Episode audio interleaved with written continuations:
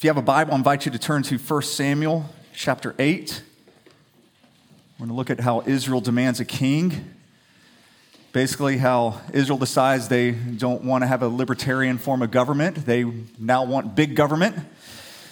And we'll see the disastrous consequences of big government.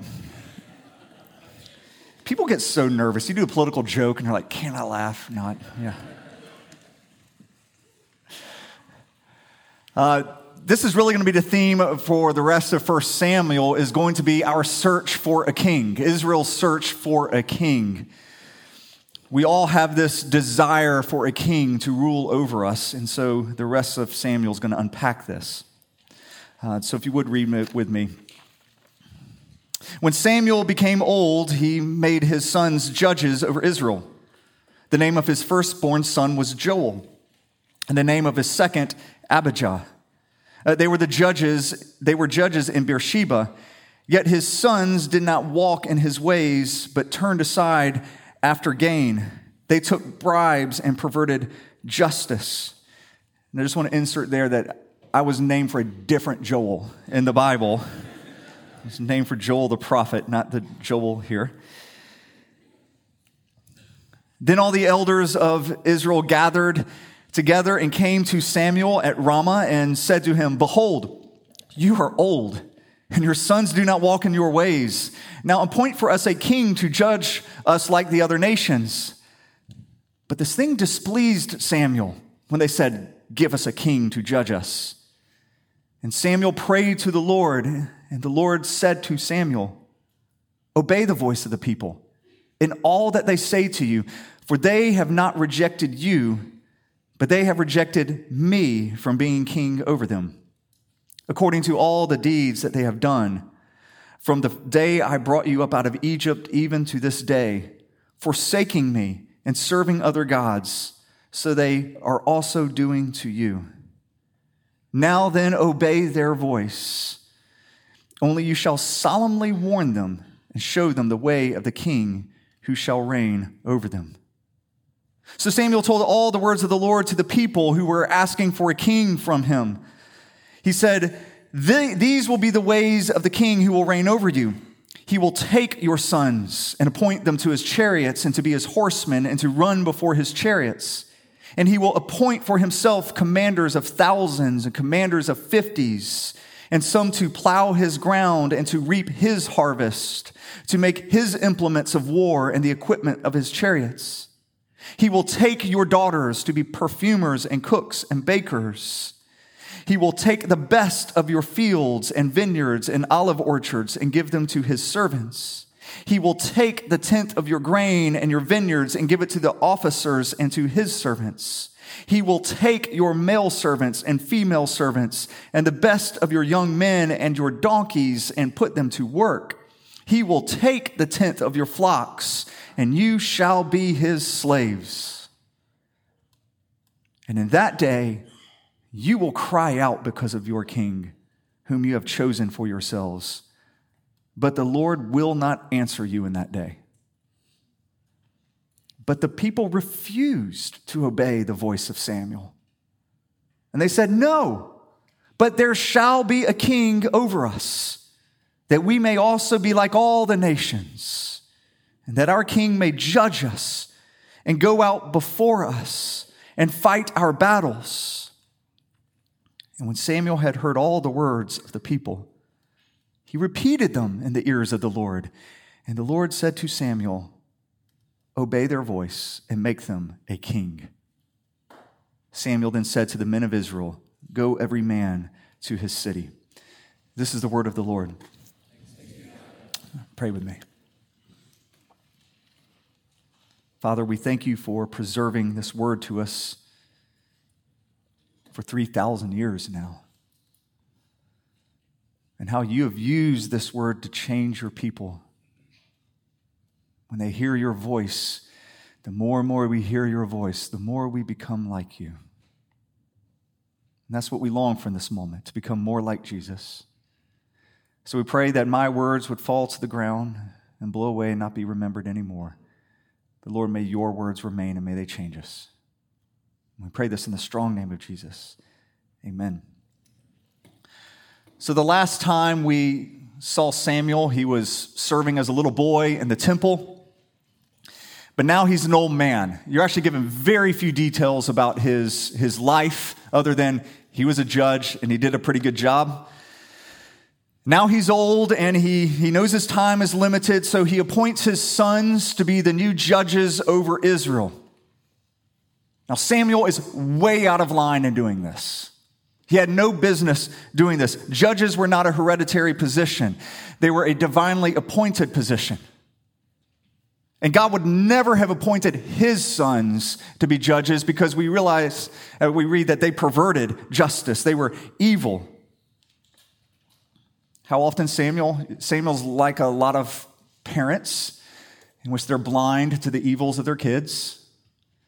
They explain them away, the evils that everyone else could so easily see. And they're like, no, no, you know, my child's really not a bully. My child's really not abusive. My, my child just speaks truth. My child's not reckless. My, my child's just free spirited. He begin just explaining things away, blind to their sins, and that's what Samuel does. And so he appoints his kids to be judges. In other words, he makes the exact same mistake as Eli did, his predecessor. And, and this puts the people in somewhat of a bind. I mean, now what, they're, what are they supposed to do? Well, they come to this conclusion. It's time to put the period of the judges to an end. It's been a, you know, it's been a good experiment, or actually, it really hasn't been a great experiment. And it's been 400 years of eh, kind of misery. Let's just kill this. We want a king. It's actually hard when you're reading through this to not laugh at the insanity of their request if you take time to think about it.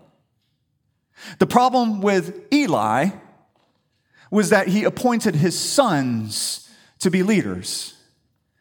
The problem with Samuel was that he appointed his sons to be leaders. And now they want to ensure a form of government in which the king is always going to be appointing his son to be the next king and leader over them.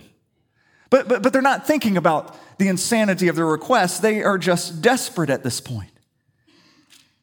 And Israel's been leaning in this direction for a number of years now, wanting a king. Uh, from time to time, to the judges, they, they would try to make their judges king. Uh, one, one of my favorites is the story of Gideon in Judges chapter 8. They forcibly try to make Gideon king. And this is comical. He goes, No, no, no, no, you will not make me king. Then do you know what he names his firstborn? Abimelech, which means my dad is king. No, no, I'm not going to be king, but I'm just going to name my child Daddy is the king. And that's what they've wanted. They've wanted a king to rule over them for, for many years now. And there's nothing wrong with their request for a king in and of itself. God had promised them a king in Deuteronomy 17. Uh, we looked back when in 1 Samuel chapter 2 in Hannah's prayer, she has that prophetic moment in which she prophesies that there will be a king who's going to come and rule righteously and justly.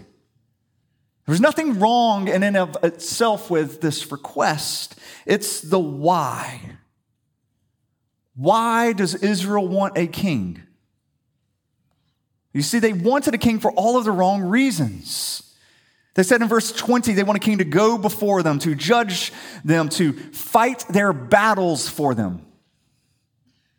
But isn't that what God has been doing for them all along? Hasn't God already faithfully been fighting their battles? Hasn't God been the one who faithfully delivered them from oppression in Egypt? So, what they're asking for is a replacement of God. Can we get an earthly king to do what you've been doing, God? And that's why when God hears a request, he says, This is tyranny. You're rejecting me as king. Uh, but when you read through this, you have to acknowledge it's somewhat understandable, their request, isn't it? Because they're not outright rejecting God. I mean, they're, they're, they're not, not at all. If you were to just go up to a typical Israelite on the street and were to say, Do you still believe in God? They would say, Absolutely, I believe in God. Of course, I believe in God.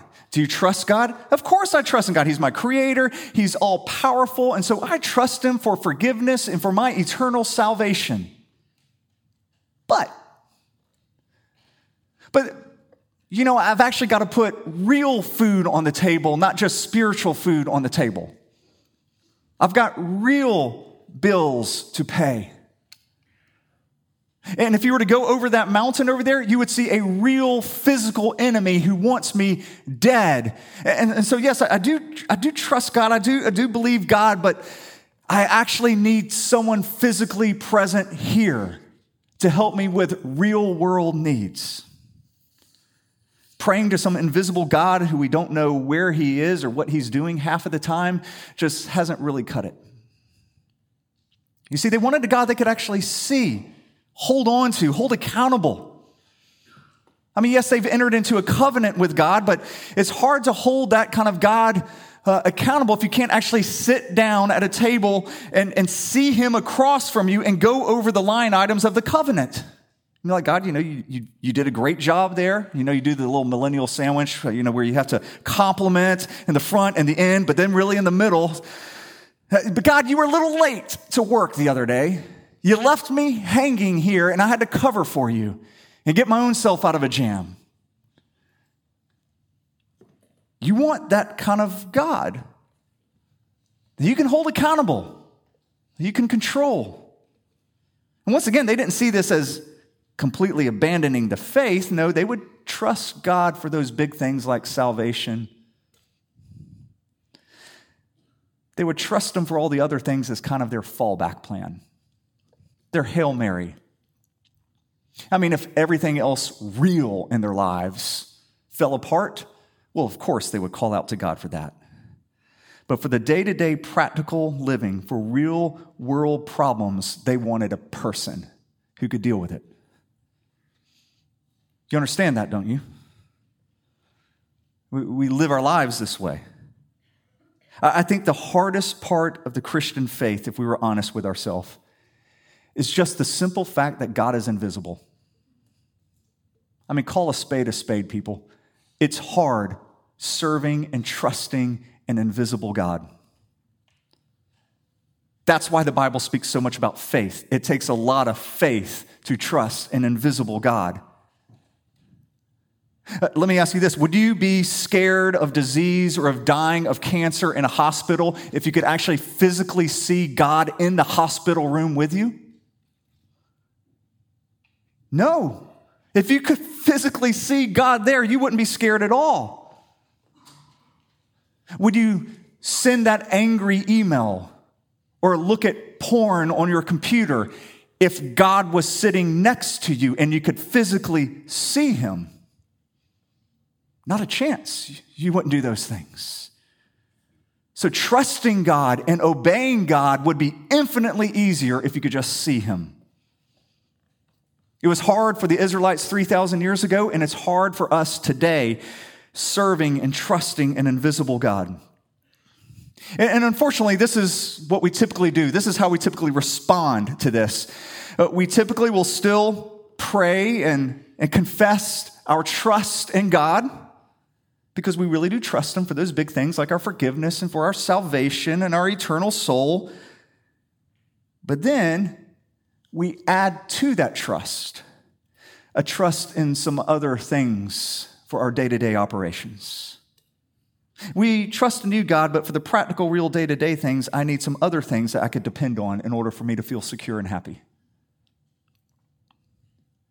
So let me ask you this, and be honest. We're not going to get anywhere if you don't be honest.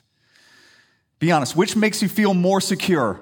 Knowing that you have the promise of God that says this he will take care of you just like He takes care of the birds of the field and just like He takes care of the, the flowers in the field, birds of the air and the flowers in the field. He will take care of you the same way.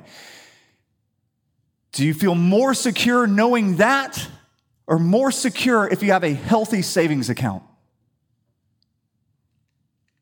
Which would you rather have? Do you feel more secure knowing that God says He will provide for you? Or knowing that you have a good job.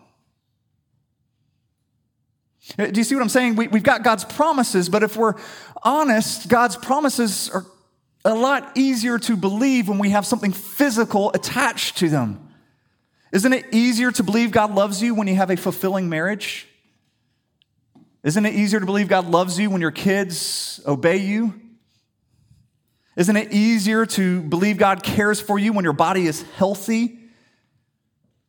Easier to believe that God wants for you the best in your life when your kids have gone off, grown up, and they've become so productive in their careers? You still, of course, want God, but if you're honest, you'll have to admit you would just like to trust Him all the while having something a little more tangible. Any of you use Venmo? All right, for those of you who don't know what Venmo is, first, welcome to the 21st century. Uh, Venmo is essentially it's uh, it's a savings account on your phone, and you could kind of like a checking account. I know that's not exactly what it is, but you get the idea. And you can send money back and forth to different phones.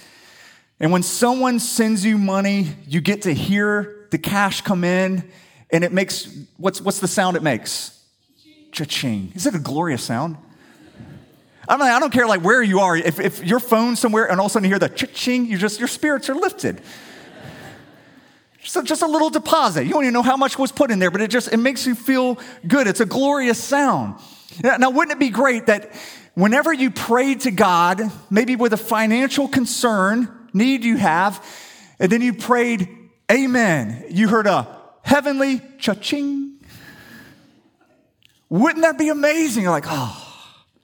So I, I could pray, Lord, as you know, I've got a daughter. She's at Auburn. I got to pay for tuition. I've also got insurance. I've got all these other bills. So if you could just financially help us out right here, we would really appreciate it. If I heard right after I prayed that, uh, cha-ching, my confidence in that moment is like, Lord, you did it. I'm not sweating anything. But this is what happens, the way more common experience. Lord, I, I have some financial needs and I need you to provide. So could you do that for me? Silence. Lord, I'm just going to repeat that request with a few more adjectives. I really have got some big financial needs, and you are an amazing, omnipotent God in control of it all. Would you help me out? Silence. God, you did hear me, right? You've, are you, do you have a plan in motion? Is it, is it going? We get nothing. It's hard, isn't it? Don't you want something just a little bit more tangible? Uh, could you imagine if you could just sit down at the end of the day, once again, have God sit across the table from you, and you could just chat through your day? You could give him some good, honest feedback. God, I could have used you a little more in the lunchroom today. I needed a wingman. You know, I was after that girl. I could have just used a little something. And you, I was stuttering, I was stammering, and he didn't help me out. You left me high and dry. So maybe next time? You could go through your day, you could evaluate God's performance, maybe even give him a grade, because that's what we want, isn't it? A God we can control, a God that we can hold accountable to our standards. That's what the Israelites wanted. It's what we want. God says that desire is a rejection of Him. Now, one of the surprising things about this story is God gives to the people what they asked for. I mean, look at verse 6. But the thing displeased Samuel, obviously, because they're saying, We're rejecting you as a judge. It displeased Samuel when they said, Give a king to judge us. And Samuel prayed to the Lord, and the Lord said to Samuel, Obey the voice of the people and all that they say to you, for they have not rejected you, but they have rejected me from being king over them. Samuel had to be thinking after that, What? Really?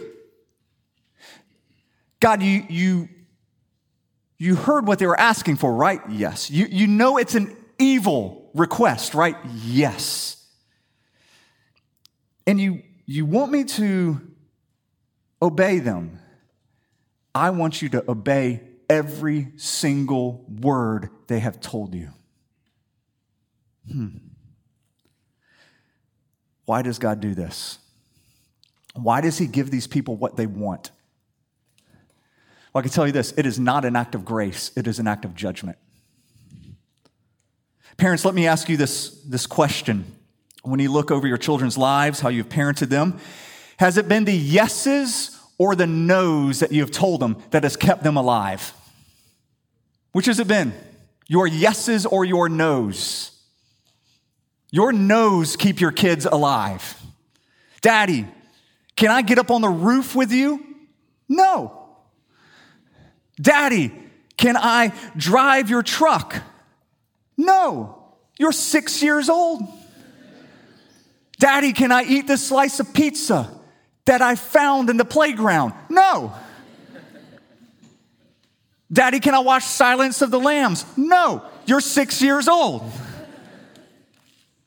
Daddy, there's a guy at the van over there giving out candy. Can I go? No. no. Our no's as parents is what keeps our kids alive. To say yes to their request often would result in harm or death. For God here saying yes to the Israelites is an act of judgment. It's what we read about when we were going through Romans, when we came to Romans chapter 1. And people out of their wickedness, they have all these desires, and they're like, God, quit being such a killjoy. Just let us do this. We want to do this. And finally, as an act of judgment, God says, go at it. It's kind of like, you know, the dad says, You want to smoke a cigarette? Here's all of them. You want to do that evil? Go for it. And they're like, Really? God says, Go for it. I won't stop you. And people in Romans 1, they gave themselves to their evilness, that wickedness, and it was judgment. There was no life to be found in that. That's what God says here. Go ahead. I'll give you your heart's desire, and let's see what happens. Remember, Christian brothers and sisters, that when you pray to God and you get no's and you are frustrated, that there's a really good chance those no's, God's keeping you from harm. He is not giving you something that will ultimately destroy you. We saw that with Hannah initially, who wanted a child so badly. But if God had given her a child right off the bat, that child would have become the center of her life and not him. She needed a heart change first. Israel needs a heart change. Here in this story, though, God decides to teach them a lesson by actually giving them their heart's desire. But first, he's going to warn them. Verses 10 through 11, he warns the Israelites about what they were asking for, and he gives them a absolutely brutal description of what a king is going to do to them. They're looking for a king to give them all these things, give them protection, give them safety, fight their battles for them, give, give, give. And Samuel says, Oh, a king is not going to give, a king's going to take. He says he's going to take your sons. Verse 13, he's going to take your daughters to be perfumers and cooks and bakers. Verse 14, he will take the best of your fields and vineyards and olive orchards and give them to his servants. 15, he will take the tenth of your grain and of your vineyards and give it to his officers and to his servants. 16, he will take your male servants and female servants and the best of your young men and your donkeys and put them to his work. 17, he will take the tenth of your flocks and you shall be his slaves. It's just, it's brutal what Samuel puts there. They want a king to give them security, to give them peace, to give them happiness. And of course, a king, like all politicians, promises those things. Make me king, and all of those things are yours, but it's an empty promise. Any king besides God is going to exploit you. Any king other than Jesus is going to make you an, its slave. You shall be his slaves. Do you feel like slaves to anything right now? Anything in your life that you feel like you absolutely must have? that thing has enslaved you. Some of you know this all too well. Uh, for some of you, you're enslaved to a certain lifestyle of luxury that you have to have. You absolutely have to have, you know, an Instagram worthy house. You have to have an exotic vacation. You have to have a new car with all the bells and whistles. You have to have those things. And as a result, you are enslaved because you are in debt over your eyeballs. You're literally drowning in debt and do not have the ability to pay any of those things back. You're a slave.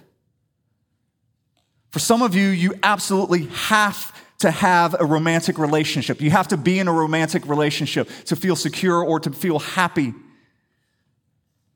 And because of this, some of you women here have compromised your standards because you cannot be alone.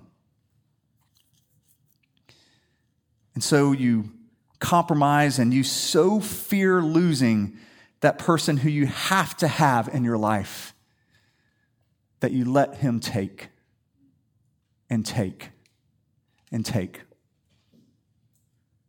And you're enslaved. Some of you men, you absolutely have to, at the end of a hard, long day, in order to deal with your stress and your anxiety, you have to have a drink or go to porn. And you go there because it's made promises to you. Made promises that it will help with your stress. It will give you the peace you, you want. And it has enslaved you. Some of you are thinking, no, Joel, you're absolutely wrong. I'm not enslaved to anyone. I do what I want, when I want, how I want. That's why I'm never going to be married. I don't need all of that. You are enslaved to your own selfishness. You are not free to marry someone and to give yourself to them. It's just another form of slavery. Listen, all of us have kings in our lives, rulers in our lives that we go to for our security and for our happiness. Everyone has something in their heart ruling. You can't not have that. The question is, what kind of king do you have? Because any king other than Jesus is going to oppress, it's going to take and take and take and take until you are eventually its slave.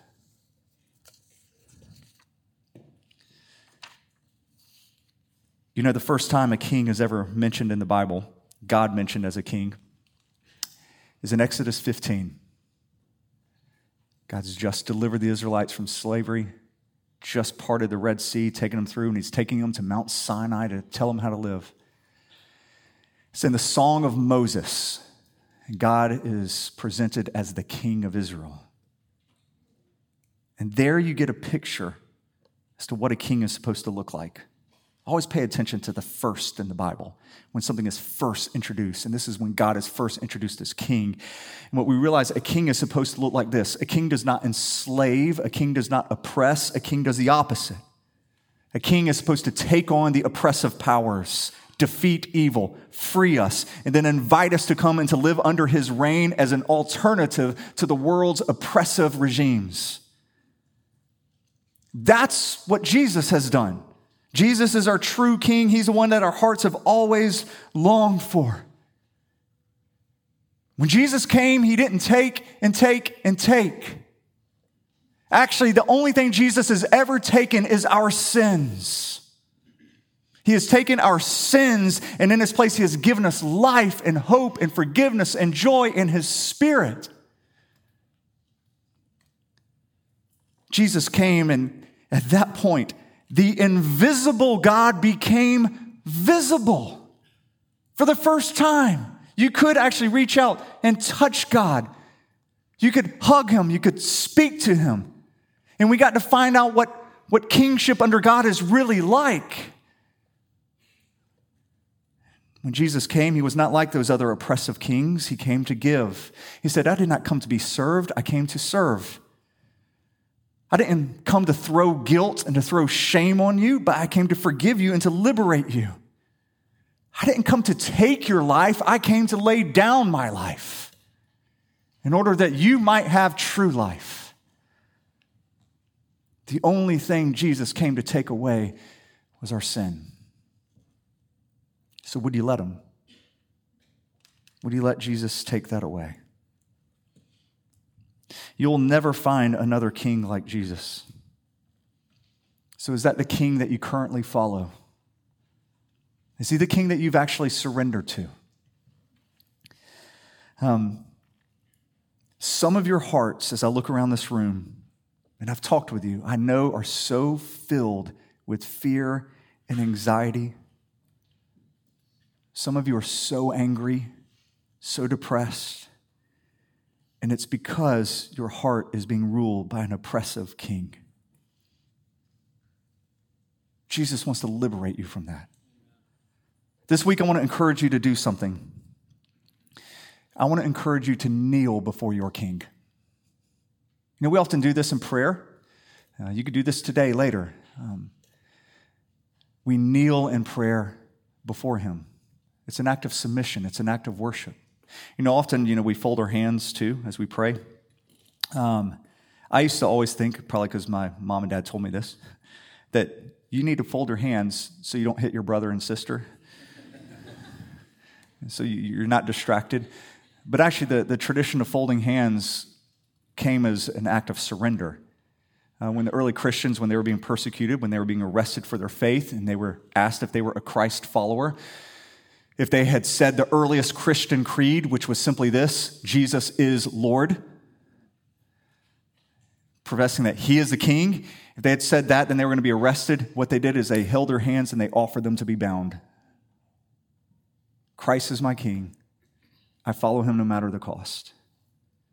That's why we do this in prayer. It's thy will be done. And we, we kneel to our King.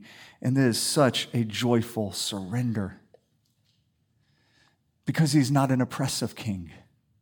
He gives us such life. Once again, when you surrender, all he takes from you is your guilt and your shame and your sin, and he gives you new life. Let's pray to him now. Jesus, I pray that we would all experience such a sweet surrender. Thank you for your incredible graciousness and generosity to us. It's hard to even imagine such a king. We took from you and you have freely given to us. Right now, for those in this room who are being ruled by such oppressive forces, would you be so kind as to expose those to them? And may they hear your voice calling to yourself for them to come and find rest. And I pray they would enjoy such a sweet surrender. We pray this in the name of our Lord and Savior Jesus. Amen.